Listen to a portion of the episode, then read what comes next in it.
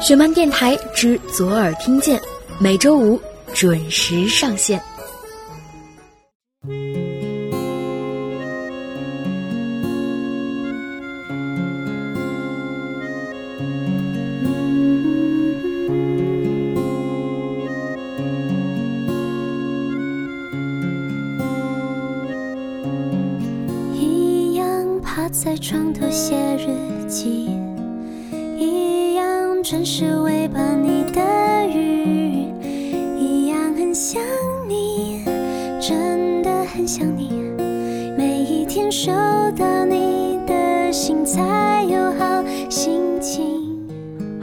家好，欢迎再次收听雪漫电台之左耳听见，我依然是石榴，这里是北京，天气很热。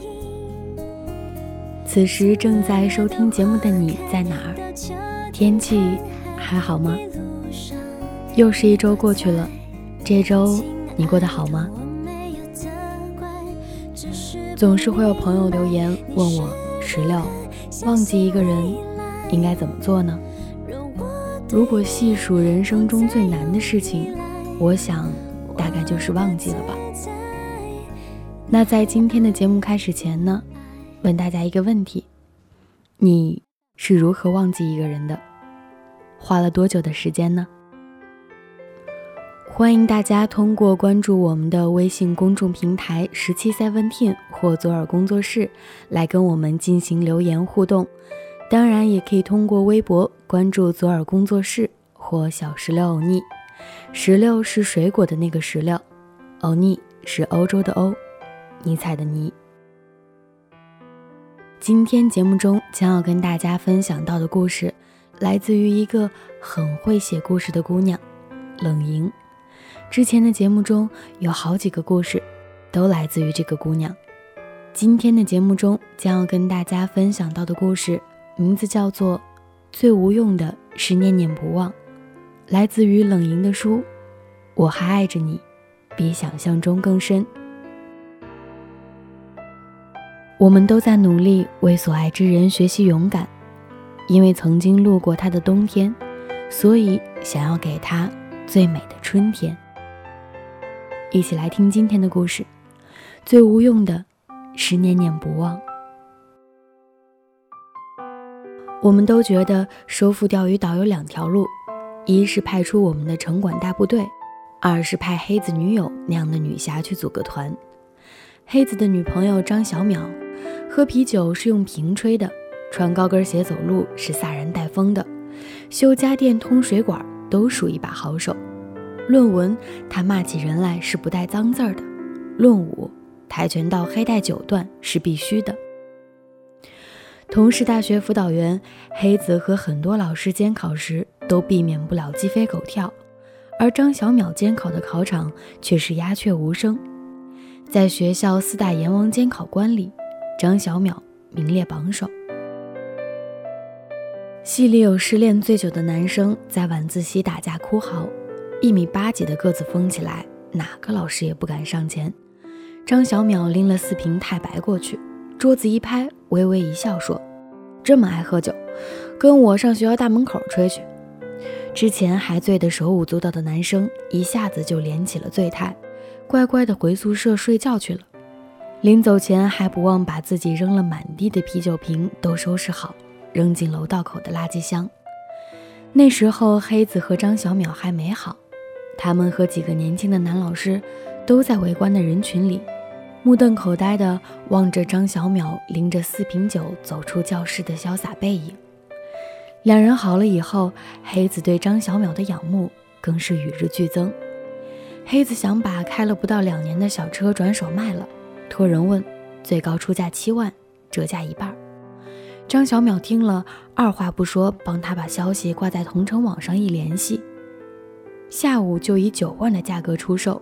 当天来人交款提车，楼上漏水冲花了黑子的卧室，楼上是租给租客的，屋主正在外地出差，电话里说请黑子自行修理，回来全款报销。黑子请了三天假，陪着小工修补了三天，花了七百块钱修好了。屋主回西安以后，说什么也不肯认账了。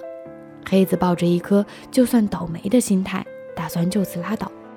张小淼知道了，找那人的工作单位，当着他众同事的面，客客气气、有理有据地跟他谈了三分钟。那天张小淼还没走到家，一千块就打到了黑子账上。黑子习惯了仰视张小淼，作为一个内向了二十几年的文科男，在强势的张小淼面前，他常常有种错觉：世界是张小淼的，张小淼是他的，这让他很知足。不管发生什么事儿，只要看见张小淼站在那儿，黑子的心就放到了肚子里。他觉得他像他小时候于烈日下擎在头顶的那片海芋叶，是他的一角天空。其实黑子觉得看似强悍的张小淼是个心里揣着许多温柔的姑娘。张小淼喜欢小孩，喜欢植物，喜欢小动物。家里的阳台被张小淼养得一片葱葱郁郁，其中有一盆龙沙宝石。每到春天，就开出一团团拳头大的漂亮的花苞，黑子也非常喜欢。那个品种西安的花市上是没有的。张小淼说，这是他老家一个爱好植物的人养的，被他要了过来，一路抱着火车到的西安。张小淼还会固定的去喂院子里的那几只流浪猫，后来那几只流浪猫都能认出黑子和张小淼的脚步。每次他俩一走近，他们就列队般蹲在路边等着，两排闪亮亮的眼睛如黑色夜里两排小灯笼一样。从戒备到亲昵，那几只流浪猫吃完了也不跑，其中有一只还想来蹭张小淼。张小淼总是飞快的一巴掌抽在凑过来的猫头上，那猫惨叫一声，便率领众猫飞奔而去。那一掌真是抽得毫不留情。张小淼淡淡的跟黑子说：“以后如果你自己来喂猫，喂完也记得打它一下。如果你不能收养它，就不要让它太依赖人，让它保持戒心，以免以后惨遭伤害。”黑子那一刹有些心惊，心里柔软又唏嘘。张小淼对黑子有时候很温柔，有时又很暴躁。温柔的时候，黑子说什么都好。他对他笑起来的样子，眼睛像是最温柔的月牙；暴躁起来的时候，他像一串带点的炮仗。黑子不知道哪句话就切到了他的燃点。两个人去看电影，张小淼问黑子看哪一场，黑子说随便。张小淼一下子就在排队的人群中炸开了：“有哪场电影叫随便？随便随便，哪来那么多随便？一个大男人一点主见都没有。”两个人排了十几分钟的队，他甩甩手就走了。两人去一家餐厅吃东西，上来的菜都不好吃。上汤娃娃菜像白水煮出来的，小炒肉里放了莫名其妙的干黄酱。总算有盘清炒的苦瓜没有做成黑暗料理，用的苦瓜却老得像西红柿一样红。黑子的宗旨是多一事不如少一事，能忍就不要出声。当黑子埋头默默继续吃饭的时候，坐在对面的张小淼又炸开了，吼道：“表情那么痛苦做什么？不好吃你就说啊，不好吃就是不好吃。你低头不说话，它就好吃了吗？你为什么总愿意憋着口气吃自己不喜欢吃的东西，就不觉得委屈自己吗？你这样的人生有意义吗？”张小淼骂着骂着，眼圈都红了，黑子就懵了，不就是吃个饭吗？为什么能上升到人生意义的高度呢？后来，张小淼把厨师和餐厅经理都叫到了跟前，噼里啪啦骂了一通，然后一摔筷子走了，剩黑子一个人在那里受着两人诚惶诚恐的弯腰道歉。后来，黑子才明白，张小淼骂他的时候是把他自己带入了。黑子向张小淼提过很多次家长见面和结婚的事儿。张小淼都没有答应，他的理由很多，还不到时候。这阵儿特别忙，他做义工的流浪狗收留中心最近有几只狗同时得了病，他没心情。没有新的理由的时候，张小淼就提出了要分手。黑子一下就急了，马上表态再也不提结婚的事儿了，什么时候他想好了，什么时候结。但张小淼不答应，他只要分手，说自己和黑子并不是一路人。张小淼当天就在家收拾东西。黑子说：“真的要分手，也是我搬出去，你一个女人搬个什么劲儿？找房是件辛苦事儿。”张小淼特别冷静地告诉他：“不用了，我已经办了离职，我准备和几个驴友去趟冰岛，我只带走随身物品，其他东西你留着吧，不要就打包丢了。”张小淼当天就搬走了，只带走了他的衣服和日常用品。黑子给他发短信，他不回，电话也不接。黑子想不通，自己到底是哪儿做错了。他的兄弟宋佳陪他喝失恋酒，喝多了就大着舌头告诉他：“你哪儿也没错，只是人家没爱过。”那时候宋佳正要死要活地暗恋着他的女神米粒。黑子脑子里每天都盘旋着和张小淼在一起的日日夜夜，他想不明白。张小淼对一只猫、一只狗都那么好，为什么就不能再对他好了呢？黑子想，张小淼是真绝情啊！泼出去的水，他连盆儿都不想要。什么叫不是一路人？黑子想不通。喝多了的时候，黑子骂道：“什么人啊？想一出是一出，不就是作吗？”张小淼离开的那段日子，黑子反常的像是精神紊乱。他是一个老实巴交的知识分子，素来喜静，最怕人多和热闹。失恋的第一个月，非缠着李珊带他去酒吧玩。李珊演出的时候就把黑子带上。那天演出台下的人玩嗨了，几个熟客开始玩跳水，轮番爬到台上往下扑，底下一堆人接住，在黑压压的头顶上抬着船。黑子喝了两瓶酒，也冲到台上去跳。李珊刚笑了笑，跟旁边的贝斯手开玩笑说：“看不出来呀，这孙子内心还挺狂野。”话音未落，就见对面舞台的钢管舞开始了。穿比基尼的美女正抬着穿恨天高的美腿往台上走。李珊还没来得及喊，黑子就已经闭着眼睛来了个神情陶然的自由落体，而台下的一群人就在一瞬间全涌到了钢管舞台下。黑子那天摔得鼻青脸肿，体验了一把鼻梁骨折，脸上的伤还没全好。黑子又加入了同城的一个驴友团，周末跟驴友们去穿山越秦岭，结果爬到半路体力不支落队了，最后还和另外两个落队新人一起迷路了。有人把这事儿发到了同城微博，引发全城关注，救援队跑去搜救到大半夜。待到黑子一行人凯旋归来时，三个人的照片全上了报。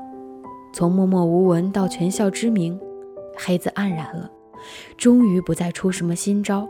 朋友们也松了口气，因为张小淼短信不回，电话不接，黑子便写了很多邮件给他，问他好不好。张小淼很久以后才回他一封，也是唯一的一封，信里只有一句话。张小淼说：“黑子，最无用的是念念不忘，去走你自己的路吧。”黑子坐在办公桌的电脑前发了半天呆，中间进来个男生，问他：“老师你怎么哭了？”是那个曾经失恋，在教室里耍酒疯，被张小淼震回宿舍的男孩。黑子眼神游离地说：“哦，办公室漏雨吧。”男生抬头看了看天花板。又瞄了眼黑子的电脑屏幕，默默地退了出去。全系的学生都知道他们的黑子老师失恋了，那个女侠客一样的张小淼老师离开了他，去了冰岛。有个学生给黑子的邮箱写了封匿名信，于是黑子知道了一个故事，一个关于张小淼的故事。那个学生和张小淼是一个地方的人，住在同一个工厂的居民小区里。张小淼的故事，他们全小区的人都知道。张小淼和邻居家的男孩是青梅竹马，从小一起长大的。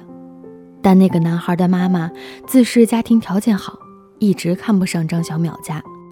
男孩的妈妈是厂里的副厂长，爸爸是市里的小领导，而张小淼的父母都只是普通职工。张小淼和男孩在上大学的时候还是好上了。一直偷偷摸摸在一起了很多年。男孩妈妈有所耳闻，打电话问男孩，男孩沉默不语，他便跑去了张小淼爸妈那里，说了很多难听的话。张小淼听后，一怒之下就跟男孩分手了，并留在母校西安大学当了辅导员。心仪黯然的男孩和朋友去了冰岛旅行，这一去就再也没有回来。他在冰岛探险时出了意外，冻坏了双腿，在当地的医院里趁人不备自杀了。事后，男孩的父母很后悔，特别是他妈妈，一夜之间就白了一半头发。但是后悔也挽回不了一个活生生的儿子了。事发几个月后，他们就搬走了，搬到了别的城市，再也没有回去过。男孩的两次懦弱，造成了张小淼青春里不能磨灭的伤口。那封匿名信里还有关于别的。男孩的爸爸很喜欢园艺，他们家院子里有一株品种很特别的月季，是个园艺师专门送他的。每年春天开起来特别漂亮。他们家搬走之后不久，那株花就不见了。有人说看见张小淼带走了，抱着怀里上了火车。黑子按心里的时间算了算，那株龙沙宝石在张小淼手里开了三年了。黑子不再把张小淼挂在嘴上了。在他离开他两个月后，他开始了有条不紊的规划生活。上班、下班、考研，跟着美食软件学做饭，小心翼翼地刺弄花朵，尤其是那只龙沙宝石。那几年对黑子来说，应该是人生中急转弯的几年。那几年，他上完研究生，主动告别了大学辅导员岗位，出去应聘，先后辗转过几个公司，做过不同的职位，现在是一家公司的副总。那几年，朋友们都发现他的脾气变了很多，不再是以前那个没有原则的老好人，不愿意的事情也会开始说不，遇到不公平、不合理的事情，也会态度坚决的要求更正。那几年里，张小淼留下的那株龙沙宝石，被他养得越开越好，在黑子的阳台上漫出一堵茂盛的花墙。每年春天，我们都要去看看它。后来，黑子在南湖边上换了个复式屋顶房，那株龙沙宝石便被带去种在屋顶的花园里，有了更广阔的伸展天地。我们都以为黑子渐渐地把张小淼忘了的时候，收到了他俩的结婚喜帖。张小淼从冰岛回来后，去了藏区支教好几年，晒得皮肤黝黑，两只眼睛越发黑亮。穿着洁白的婚纱站在门口迎宾，像一朵黑玫瑰。新郎黑子忙里抽闲，扭头看他，眼里盛不下的满是疼惜。看着站在酒店门口的那对璧人，他们都被时光改变了，一个变得温润柔和，一个变得伟岸可依。婚礼上大屏幕上循环播放的那些他们爱情细节的照片里，有一张翻拍的旧照片。是黑子站在一堵美丽的龙沙花墙前，温柔的凝视，旁边写着：“冬天的痛过去，花会在春天开好。”张小淼，如果你愿意走过来，请别遗忘我在春天等你。在喧闹的婚礼现场，我突然想起一件小事。有一次，李珊曾问黑子：“为什么变得那么努力？”黑子答道。想变得更勇敢和强大一点，因为总会爱上一个人。变得勇敢和强大一点，因为总会爱上一个人。只有勇敢和强大一点，才能保护你爱上的人。我们都在为所爱之人学习勇敢，因为曾经路过他的冬天，所以想要给他最美的春天。他们婚后有次和朋友们一起聊天，有人问黑子。你怎么知道张小淼会回来？如果他是不爱你的，终究没有回到你身边，你会怎么样？黑子顿了顿，很认真地回答：“谢谢他来过，教会我勇敢。然后我会擦干眼泪，走得快一点，不要让前面属于自己的人等太久。”张小淼一点也不生气，他微笑地望着他，然后对我们说：“我就是喜欢这样的他。爱是好的，我们见过最美好的东西，就要成为更有力量的人。爱情离开后，念念不忘是最无用的遗物。如果我们不能在途经爱情后变成一个更好的自己，我就辜负了那一场爱情。你有我来不及参与的过去，我也有你无法触及的疼痛。如果我爱你，我在这里，等你涉及过所有疼痛的河流，向我温暖的怀抱走来。如果你不属于我，我也给你祝福。祝福那亲爱的来过我生命的人，让我看到这世间一幕别样的花开。因为爱过你，我就应该成为这世间更懂爱、更珍重爱的人。这是我爱你的意义。和你有关，观后无感。若是真的，敢问作者何来罪恶？全人离散，有多为难？若的太晚，所以到哪里都像快乐被染去，就好像你曾在我隔壁的班级。人们把难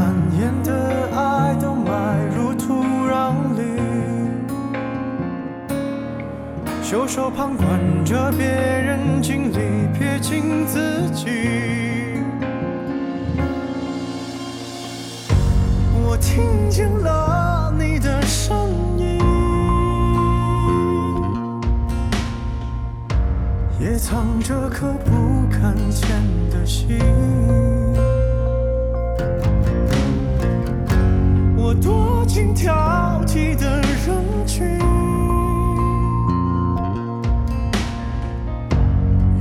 夜夜深就找那颗星星。故事分享完了，也许又有很多朋友会说，这只是张小淼和黑子的故事啊。但是故事讲完，想要跟大家讲的就是最后的那几句话：爱是好的。我们见过美好的东西，就要成为更有力量的人。